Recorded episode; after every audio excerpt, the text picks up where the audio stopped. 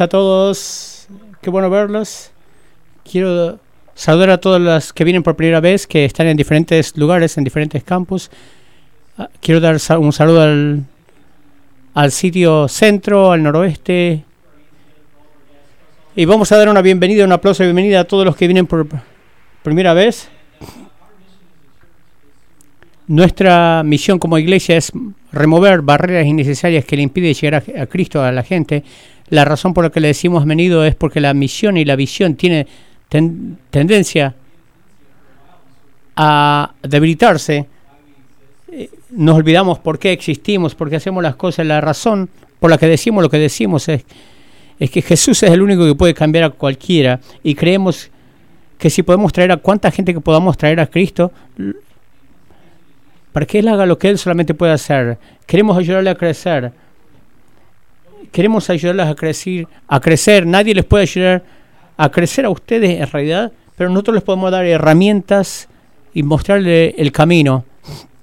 De eso se trata, de, se trata estos, estas clases de crecimiento, camino de crecimiento. Desde cuatro semanas no las tiene que tomar en, necesariamente en orden, puede ir una vez y venir en otra, pero nos encantaría llevarles a ustedes al próximo paso hacia el crecimiento espiritual. Una de las marcas primordiales de alguien que está creciendo es que les ayuda a otra gente a llegar a Cristo. Si tiene una Biblia o quizás un aparato con la Biblia, vayan a Romanos capítulo 8, vamos a agarrar el versículo 5.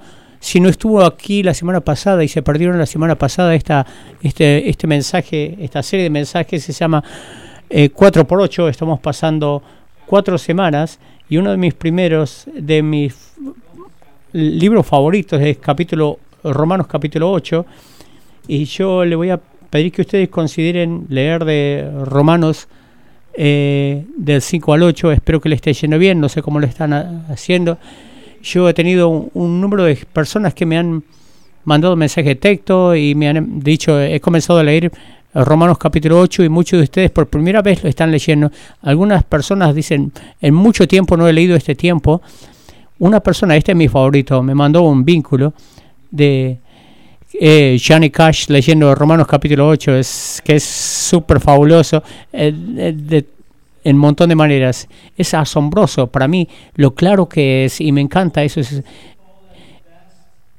aquí Pablo está en lo mejor no es que no sea bueno el resto de la Biblia, del libro de la Biblia, pero cuando escribe Pablo, acá en Romanos 8, lo que, lo que hace es nos da un contenido bien sustancial, que lo hace de una buena manera, tan clara, que cuando uno sale dice, eso fue bastante pesado, pero creo que lo entendí.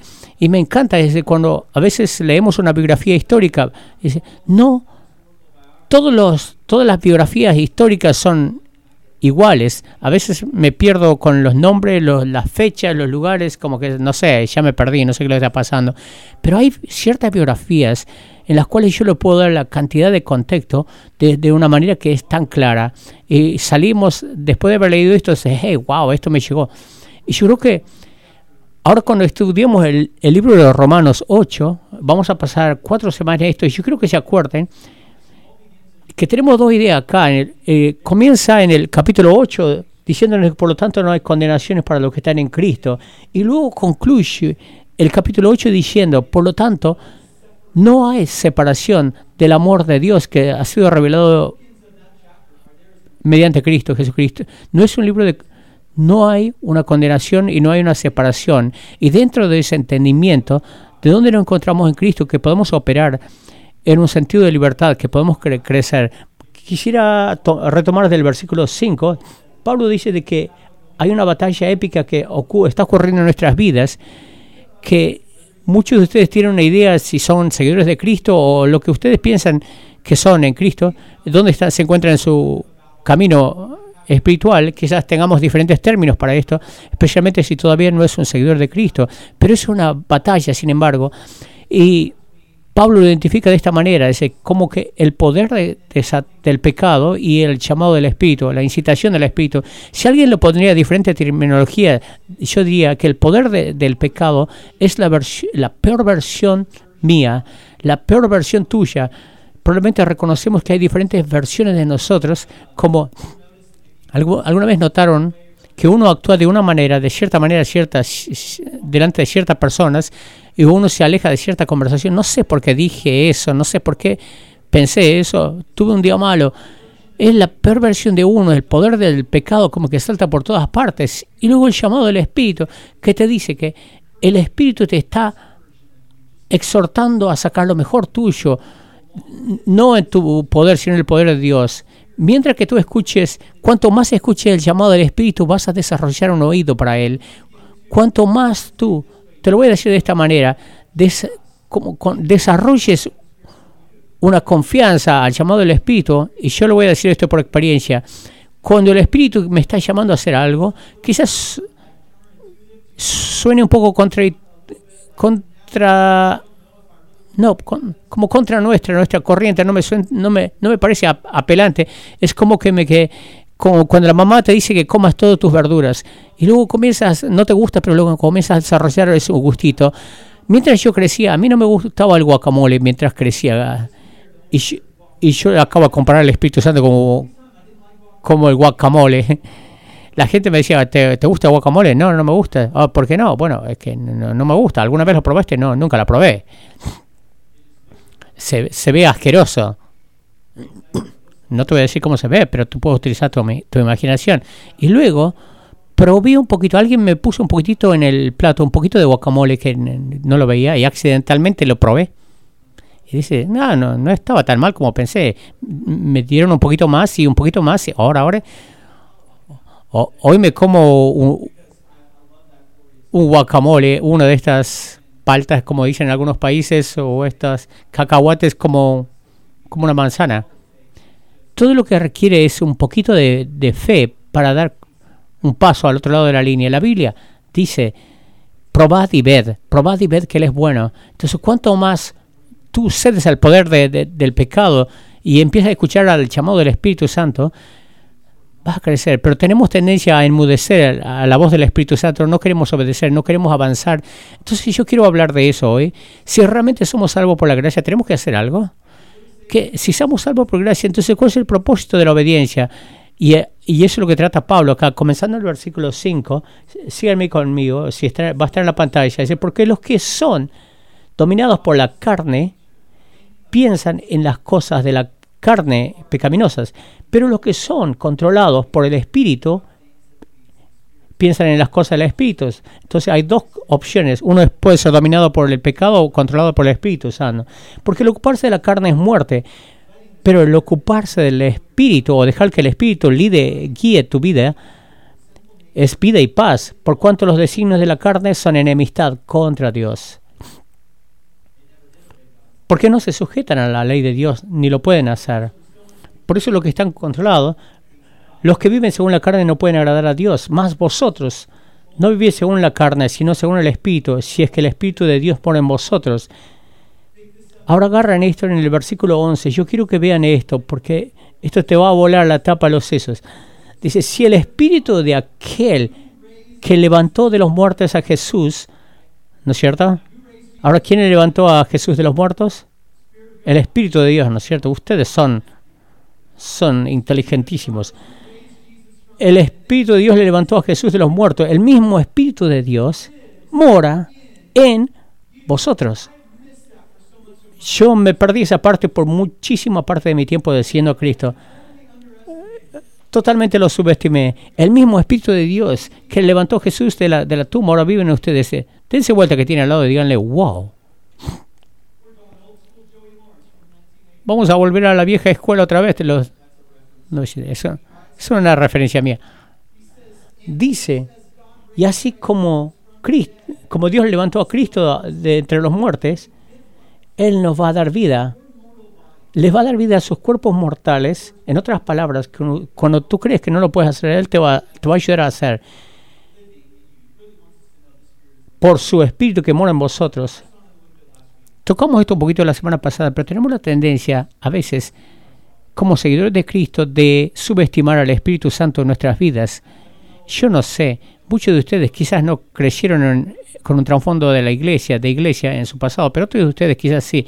Dependiendo de tu tradición en la iglesia, quizás sí creciste en, en una tradición de una iglesia que enfatiza el Espíritu Santo y enseña mucho sobre el mismo. Eso no fue mi experiencia. Algunos de ustedes se pueden identificar. Yo crecí en una iglesia, en una tradición de una iglesia que la Trinidad para nosotros era que Dios el Padre, Dios el Hijo, Dios y el, la, el Espíritu y la Santa Biblia. Como que dejamos al Espíritu Santo al lado del sillón, no sabíamos qué hacer con ello. Y acá Pablo te dice que el Espíritu de Dios, así como Él levantó a Jesús de la tumba, también te puede levantar a ti de tus pecados y de esas cosas que te abruman, que te vencen, y dice que el poder está ahí, que estás golpeando el mismo. Cuando yo estaba en la, universidad, el carro que yo manejaba, de tanto en tanto, uno ponía la llave y no, no encendía, no había luces, no se prendía, ni siquiera el motor encendía. Y yo no sabía lo que pasaba. Y terminaba descubriendo, yo terminé descubriendo que había un cablecito que a veces se, de, se desconectaba, entonces tenía que hacer levantar el capot y, y luego le conectaba esos dos cablecitos y volvía a encender. Yo no, decidí no hacerlo arreglar. Decidí hacerlo arreglar para mi, ventaja mía. Por ejemplo, si yo salí con una cita con una chica y quería impresionar a la chica, lo, le desconectaba los cablecitos y luego no pasaba nada, con encendía con las llaves y ah, déjame mirarlo. Como para impresionar. Y la clave de esto es, eh, no lo podías arreglar rápido porque tenías que, pruébalo ahora, pruébalo ahora, pruébalo ahora. A ver, vamos a probar el capacitor. Capacitor de hoy tiene que ser el... Ah, pruébalo ahora. Y dice, wow, realmente sabes cómo arreglar esto. Bueno, hago lo que puedo. Como que estaba el encendedor ahí, pero tenía que conectarlo. El poder del Espíritu Santo está ahí, pero como realmente te estás inclinando a esta, los estás utilizando. En las últimas dos semanas habíamos hablado cómo entrar en una relación con Jesús. Si, si te puedes, si puedes tener una fe como una semilla de mostazas, coloca tu confianza en la, fe concluida de Jesucristo. Jesús ya ha hecho todo, ha levantado el peso pesado eh, delante de Dios. Ahora el Espíritu Santo es lo que te llama a ti, lo que te incita, lo que te atrae, te trae convicción, te convence y sella tu salvación. Y luego ahora Pablo dice, y ahora te controla. Yo no sé de ustedes, quizás es de alguno, cuando yo leí este pasaje, comencé a bombear los frenos un poquitito, porque la palabra control no tiene una buena connotación en nuestra sociedad hoy, ¿no es cierto? Cuando uno piensa de las relaciones, uno no necesariamente piensa es una relación controladora, es una mala. Hablando en general. ¿Cómo debería estar una amistad que alguien que te controla a ti? No debería estar un matrimonio con alguien que te controla a ti. Ahora Pablo, Pablo te arroja esta palabra y estamos como que, ok, mis dos opciones son, o soy dominado por el pecado o ser controlado por el espíritu. Y si, si tú eres como yo, te vas a preguntar, ¿hay alguna tercera opción? como que me, puedo hacer, lo puedo hacer a mi propia manera y te lo entiendo totalmente, pero esto es lo que yo quiero que veas. Aun si no necesariamente estás de acuerdo con esto o, lo entiendes todavía, es que la peor versión tuya y la peor versión mía es la que es dominado por el pecado y la mejor versión de ti, la mejor versión de mí es donde yo soy controlado por el Espíritu. Tenemos que entender, entender lo que significa la palabra controlar. Dije la semana pasada que el Espíritu Santo es un caballero, nunca te va a imponer algo. Obviamente no significa imponerte su voluntad contra lo que es lo que tú quieres hacer. Significa más esta idea como que tú estás siendo guiado por Él y aún es más profundo que eso. A ver si te puedo ilustrar de esta manera. Hace varios años mi suegro eh, estaba recibiendo su su licencia para manejar estos, estos planeadores eh, que tienes como un avioncito. ¿Por qué rayos tú vas, te vas a subir en un avión sin motor? Es como planeadores. Pero un planeador está lo conecta a otro avión como por una soga y el avión te, te levanta al aire y yo no sé cómo es. 15.000, 20.000 y luego sueltas esta soga y estos vientos termales te, te lleva porque el aire caliente te levanta y mantiene, mantiene el planeador arriba. Y mi suegro acababa de recibir su licencia para manejar uno de estos. y estaba en Nevada y él estaba haciendo esta cosa. Al final del día dice, ¿te gustaría subir conmigo con mi instructor? Él te va a dar un, un vuelo. Eh, sería fabuloso. Entonces me da este planeador, yo me siento al frente, el instructor atrás, cada uno de este, como en esta cuestión como una caja de vidrio encima. Es una cosa surreal, como que te empieza a levantar del aire, te elevas bien arriba y me dice, Araón, ¿por qué no eh, la palanca y soltas la soga? ¿En serio? Yo jalo la palanca y suelto la, la soga y empieza a planear. Como no tiene, no tiene ningún motor, es bien factible, es asombroso. Y yo estaba sentado al frente de esto del frente, tenía todas estas cosas, eh, no, no sabía qué decía todo este panel que tenía muchas elecciones, pero yo era un pasajero, es como que estaba ahí para, para el viaje, él estaba volando el hasta que él me dijo por radio, Araón, ¿por qué no agarras el control y lo vuelas? Y, y, yo me quedé, bueno, eso es asombroso, pero no tengo ninguna experiencia, no, ninguna clase afuera de, si quieres contar, eh, un simulador de Microsoft en la computadora y probablemente debería saber que no he tenido ningún vuelo exitoso en la computadora. Entonces, yo te voy a guiar, me dice. ¿eh? Y me comienza a decir lo que yo estaba mirando en la en el panel del frente. ¿Por qué no agarras aquí? Pone, pone tus pies en, en, en estos lugares y me dice, hace un ajuste acá. O volteé la palanca para acá y él estaba controlando, pero él me estaba guiando, me estaba direccionando y pudo haber dicho, mantenerlo firme acá, si yo quería, podría haberlo hecho jalado para la izquierda, o todos vamos a morir acá. Podría haberlo hecho ese, pero yo tenía la opción de hacerlo, pero no quería hacerlo esto, yo quería quedar, mantener en este, este vuelo. Él me estaba guiando en este planeador. Hubo un lugar en mi vuelo, me dijo algo que, hiciera algo, pero el avión no respondió la manera que lo pensé que le iba a responder. Y como empecé un poquitito a golpearse, a, y comencé a entrar en pánico, y decir, vamos a morir, pensé. Y de repente eh, empiezan a moverse y me doy cuenta que él tenía control desde la parte de atrás. O sea, esta es una manera mucho mejor de entender el control del Espíritu Santo en nuestras vidas el Espíritu de Dios quiere lo que es mejor para ti, no para manipularte a ti. Él quiere mantener tu matrimonio en vuelo. Estoy haciendo todo lo que podría hacer, pero parece que nada está funcionando, funcionando. Él quiere mantener tus relaciones en el vuelo, quiere mantener tu crecimiento espiritual en, en vuelo. El Espíritu Santo quiere lo que es mejor para ti. Y la pregunta es, ¿escojo confiar esto o no? O lo confío o no. Entonces Pablo continúa esta idea con este entendimiento del control del Espíritu Santo, te dice en el versículo 12, así que hermanos, esta es la implicación, ahora esta es la aplicación. Hermanos y hermanas, deudores, deudores somos, no a la carne, para que vivamos conforme a la carne no tenemos ninguna obligación cuando hablamos de pecado y tentación. La idea principal acá es que ya no estamos ligados, atados por nuestros deseos e impulsos, aún la idea falsa de nuestro sentido. Somos liberados para ser guiados por el Espíritu Santo. En el versículo 14 veamos. Esa palabra obligación tiene este significado pegado al mismo como una clase de deuda. Todos sabemos cómo se siente estar endeudados. No es un sentimiento lindo, pero hay diferentes clases de deuda. Una deuda es que, que uno se espera que uno pague con intereses. ¿Cuántos tienen una hipoteca? ¿No es cierto? Uno va al banco y te explica toda esta cantidad de papeles y uno actúa como que te está entendiendo lo que dice. Uno no lo entiende, eh, pero uno lo firma, es una obligación uno tiene que hacer arreglos en la vida de uno para volver a pagar, devolver ese dinero. Hace unas semanas yo pensé que me iban a, iba a tener una devolución de impuestos, eh, pero luego recibí un, correo electrónico que, me decía de que no me iba a tener, no iba a tener ninguna devolución, sino que yo debía dinero.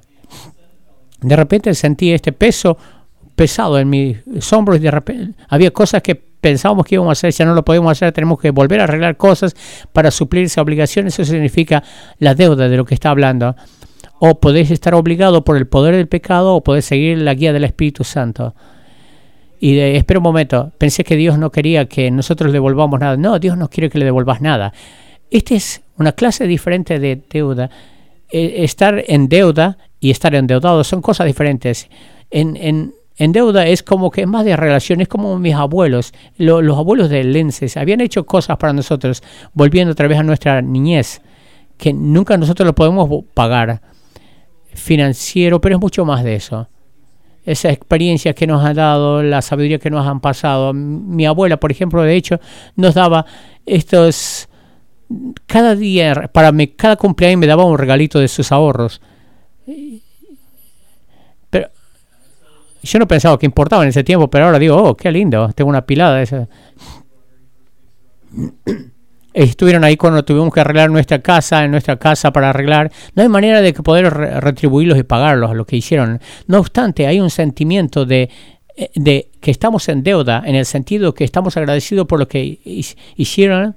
Ahora de acá a unos años hay algo que podamos hacer por ustedes y es la misma clase de idea de ser controlado, de ser guiado por el Espíritu de Dios. Es más esta idea como que soy consciente de lo que Dios ha hecho, Jesús ha hecho por mí en la cruz. Soy consciente de lo que Dios no, me ha dado, lo que ha hecho para rescatarme, para volver a traerme a ti. Así que te voy a seguir con mucha alegría, te voy a escuchar con mucha alegría, te voy a servir con mucha alegría, porque tú tienes lo mejor para mí. Y este es el bono que funciona es mucho, mucho mejor de que vivir una vida que es dominada por el pecado. Y yo sé que este punto en particular, cuando hago esta clase, hablo de esta cosa, no todos ustedes ven lo que, de lo que estoy hablando, no, a no todo el mundo le gusta lo que, de lo, lo que estoy diciendo o están de acuerdo, porque algunos de ustedes están haciéndose atrás eh, con su mente atrás. No sé de lo que me estás hablando, pero esto no es mi experiencia aún. Porque en realidad yo le entregué mi vida a Cristo, dije la oración, hice la oración, y llené las tarjetas e hice las cosas y nada cambió. Y todavía estoy batallando con el pecado y meto la pata de tanto en tanto. Eh, realmente no, me, no siento el deseo más del Espíritu en mi vida. Para ser completamente honesto, todavía lucho con basura, hago cosas malas. En realidad mi, mi vida ha empeorado desde que comencé a seguir a Cristo, no mejor. Así que no debe haber funcionado para mí. Y te escucho. Y yo escucho eso mucho. Simplemente te puedo decir algo, que con lo que estás luchando, lo que te dices a ti mismo o me lo dices a mí, te puedo hacer esta pregunta que te diagnostiques. ¿Qué es lo que no funcionó? O sea, hay dos cosas comunes que a menudo nosotros hacemos para hacer el circuito, eh, para enchufar el circuito del espíritu, para que funcione nuestra vida. Cuando nosotros tratamos de agregar algo que a Jesús, y esta es una clase errónea de obligación.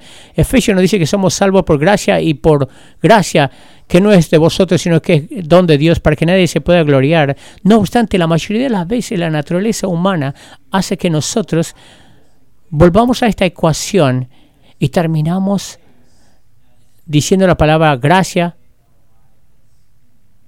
como moralismo.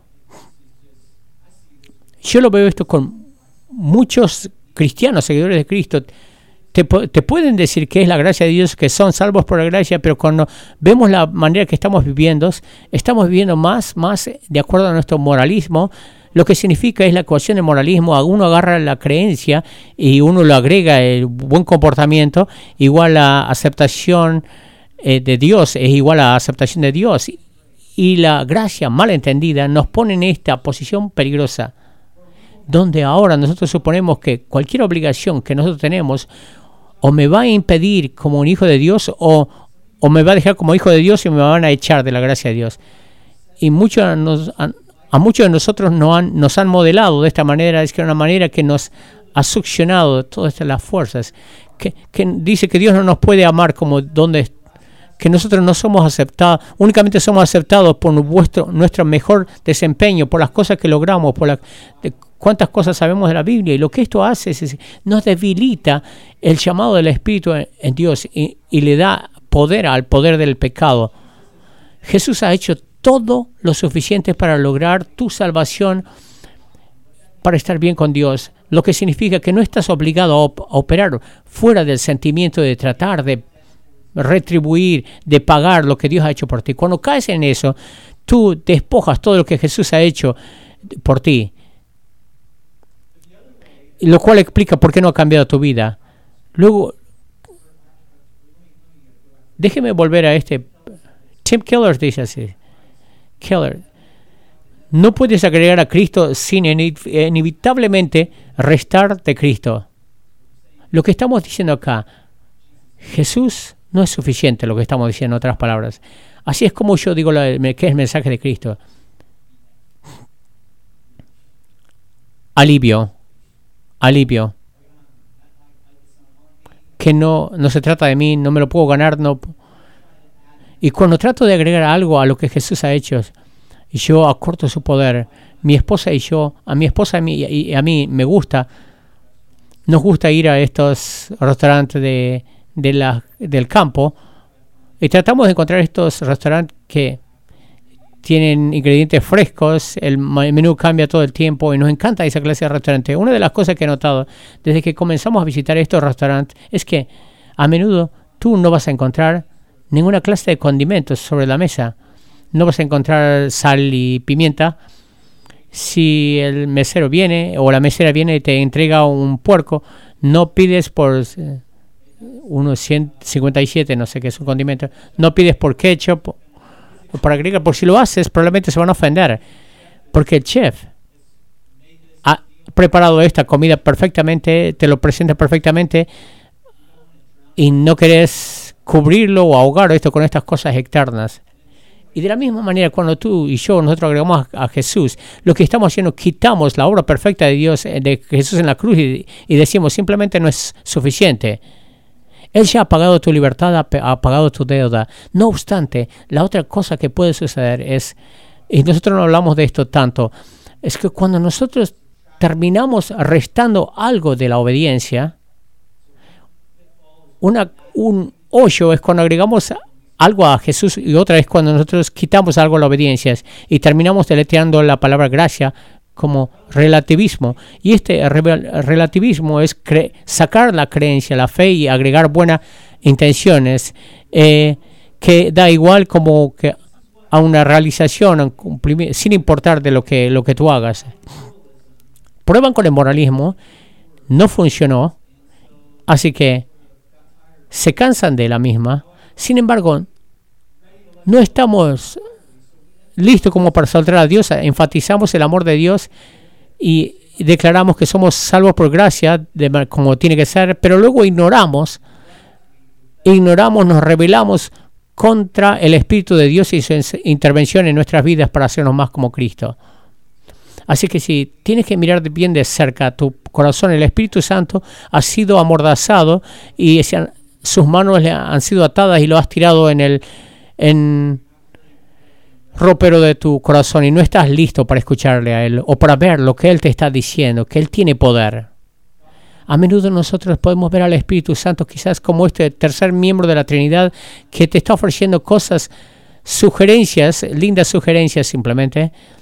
Oh, ¿Podrían dejar de hablar malas palabras? Eh, realmente le, lo agradecería, pero está bien si no quieren. Podrían leer un poquito más la Biblia, pero si no quieren, lo entiendo completamente. Así no es el Espíritu Santo. El Espíritu Santo te habla con poder y, y, hacia la obediencia en nuestras vidas. Y Pablo nos dice en el versículo 13, mírenlo conmigo, porque si vivís conforme a la carne, moriréis más si por el Espíritu hacéis morir las obras de la carne, viviréis. Hay una acción en esta oración. Tú y yo no tenemos que ganar nada para la salvación. No significa que deberíamos poner esfuerzo para poder crecer. Y quizás esto significa que tenemos que hacer algunas cosas para ser, que nos va a sentir innatural o no de agradable. Entendemos que el mensaje del Evangelio no está opuesto al esfuerzo, sino a ganar es opuesto a ganarse las cosas y son cosas diferentes. Este es uno de los problemas más grandes con los cuales nos confundimos y nos quedamos varados. Y yo puedo hablar de, primera experiencia. Bajo, en muchas observaciones, entregamos nuestra vida a Cristo y luego el matrimonio todo se desarma, las amistades se terminan, aún me despiden, aún tengo pérdidas, la adicción se hizo más fuerte que, no, que nunca.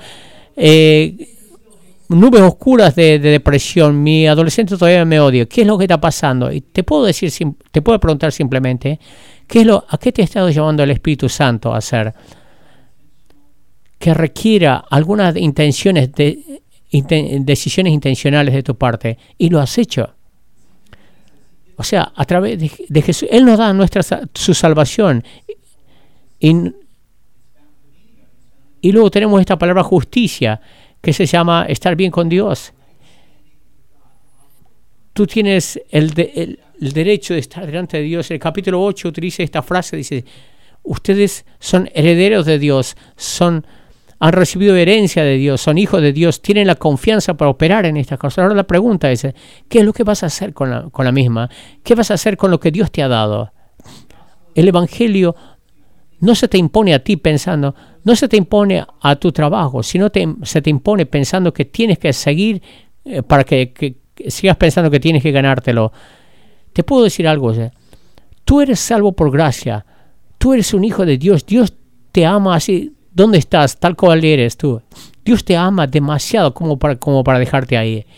Y Él quiere que tú experimente, la transformación. El crecimiento espiritual no solamente sucede cuando te quedas sentado, sino que sucede que cuando tú te apoyas y haces el trabajo duro.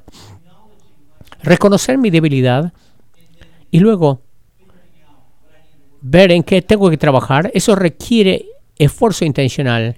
El matrimonio no me interesa lo compatible que sean dos personas o lo atractivos que sean ambos o si tienen un nombre de mascotas para uno para el otro es como mi, mi pomponcito, mi cuchimuchi. Pero si tienes, no importa.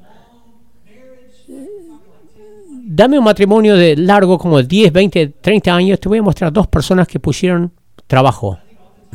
y creo que a menudo encontré a mi alma gemela, a gemela, eso no significa que tengo que trabajar, equivocado ser padre, no me importa lo, buen padre que eres o lo buen padre, madre que eres, el, lo esfuerzo intencional que pongas. Tu carrera, nadie se va a quedar sentado y te va a dar un ascenso.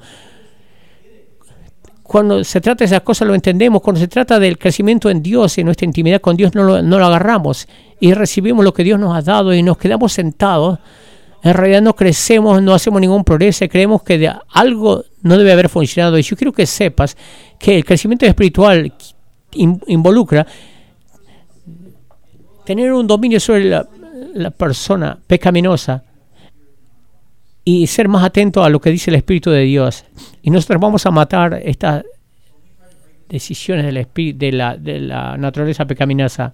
Cuando se trata de crecimiento espiritual, puedes ya ser bajo o puedes apoyarte en este. Puedes quedarte abajo o puedes apoyarte en él. Lo que quiero decir con esto es, ¿alguna vez han estado en una conversación con alguien y ustedes notan que no te están escuchando realmente?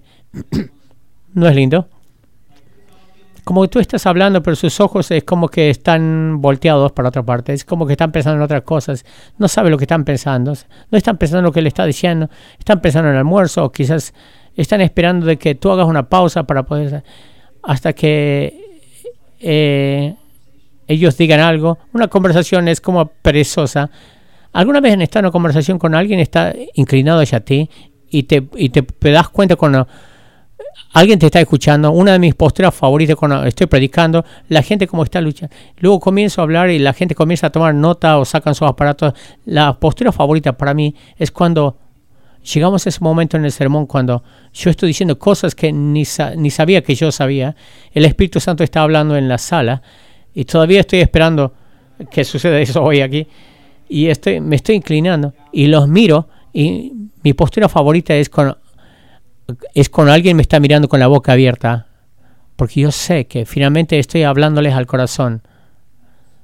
No solamente estoy hablando a sus cabezas no estoy hablando una voz acá simplemente. Algo está pasando. Con alguien dices, cuando se está inclinando hacia mí, ¿cuál es tu postura espiritual? Te puedo preguntar esto. ¿Te ¿Estás inclinado hacia atrás? ¿Estás esperando que Dios aparezca y te solucione el matrimonio? ¿O, ¿O, estás esperando que Dios aparezca y entre en tu cuenta bancaria y, y te lo vuelva a poner saludable otra vez a la cuenta bancaria? ¿En qué área de tu vida tú necesitas apoyarte más. Para algunos de ustedes, ustedes saben que tienen que volver a casa y tienen que tener esa conversación difícil con tu cónyuge o quizás sugerir, hey, vamos a consejería, has estado peleando con esto y has estado peleando con él o con ella, porque es difícil. y es incómodo y tú sabes cada vez que lo sacas, esto va a arruinar toda tu tarde. Gracias, pastor, gracias. Eh, vamos a disfrutar esto, pero voy a ir a casa. Vamos a tener, tengo que tener esta conversación con mi cónyuge. Pero te puedo pedir, apóyate en el Espíritu Santo. Cuando se trata de ser como padre o madre, tienes que apoyarte en Cristo cuando tienes que tratar con tu adolescente. Cuando entras en la habitación y está en el teléfono todo el día, yo, yo sé que deberías apoyarme, debería tocarle la puerta, pero yo sé que no quiero que se resienta conmigo porque eso va a ser bien difícil. Pero te puedo hacer una eh, te puedo pedir simplemente que te inclines en, el Espíritu Santo. ¿Cuáles son algunas de las áreas en tu vida donde te tienes que apoyar y simplemente ser obediente a lo que es lo que el Espíritu Santo te esté llamando a hacer? Y esta es la razón por la que cuando Dios te salvó por su gracia, su gracia no simplemente se trata de ti, sino se trata de que tú seas aquel que Dios tuvo la intención de que seas. La meta de la gracia no es hacerte que, hacer que entres en, la, en el cielo cuando mueras, sino para restaurar lo que el pecado te había robado. La meta de la, gracia es de que tú te vuelvas la persona para la cual Cristo quería, Dios quería que seas, para, que, para la cual murió para que seas esa persona. Te puedo decir ahora, sin tener ninguna conversación contigo, ni siquiera les conocí, pero yo te puedo decir cuál es el propósito de tu vida sin importar, sin importar si estás con tu papá o tu mamá, de tu edad, tu género, lo que a qué te dedicas. El propósito es en tu vida este que tú hagas una diferencia en la vida de otros. Eso es lo que es, ya sea donde estés en tu trabajo, en tu familia con la que te estás criando. Y esta es la cosa asombrosa de este, cuando tú comienzas a hacer una diferencia eterna en la vida de otros, de repente tú dejas de hacerte estas preguntas, ¿qué es lo que Dios quiere hacer, quiere que, quiere que hagas? Porque estás viviéndola. Y tú te tropiezas en la voluntad de Dios para tu vida. Yo sé que para muchos de ustedes tienen miedo a apoyarse en Dios y lo que les impide es, es porque no se sienten calificados a causa de sus errores o fracasos. Y esta es la buena cosa de esto. Cuando Dios dice, cuando tú te apoyas, cuando tú te, te, te deslizas y caes, vuelves a caerte en su gracia y su espíritu te va a volver a levantar sobre tus pies para que sigas caminando y apoyándote y escuchando lo que el Espíritu Santo quiere que hagas en tu vida. Si te puedo resumir todo esto de la manera más simple como lo puedo hacer, somos salvos por la gracia, por lo que Jesús ya ha hecho por nosotros. Con su Espíritu Santo viene a nosotros, nos sella con su salvación y ya no tienes que preocuparte cómo se siente Él. Él ha declarado en tu vida que eres hijo de Él y te dice ahora, me vas a obedecer, vas a escuchar el llamado de mi espíritu porque lo que estoy tratando de hacer un trabajo que te va a formar en tu alma. Estoy tratando de ayudarte a ser la persona para la cual Jesús murió, para que tú fueras y para que hagas una vida, una diferencia eterna. Ven y gusta y ve. Padre, venimos a ti. donde quiera que estemos en nuestro trayecto espiritual, en todos los campos, es que tu espíritu nos salga al encuentro en ese asiento donde estamos sentados. Que tú nos permitas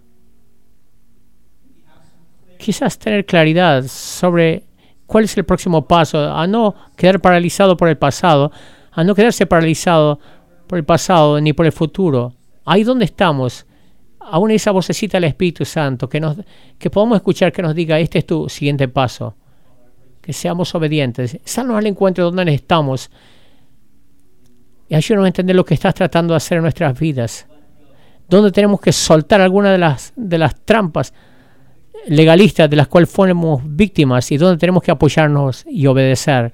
Salnos al encuentro en este lugar, ayúdanos a saber ¿Cómo tenemos que aplicarlo esto? Te lo pedimos en el nombre de Jesús. Y el pueblo dice, amén.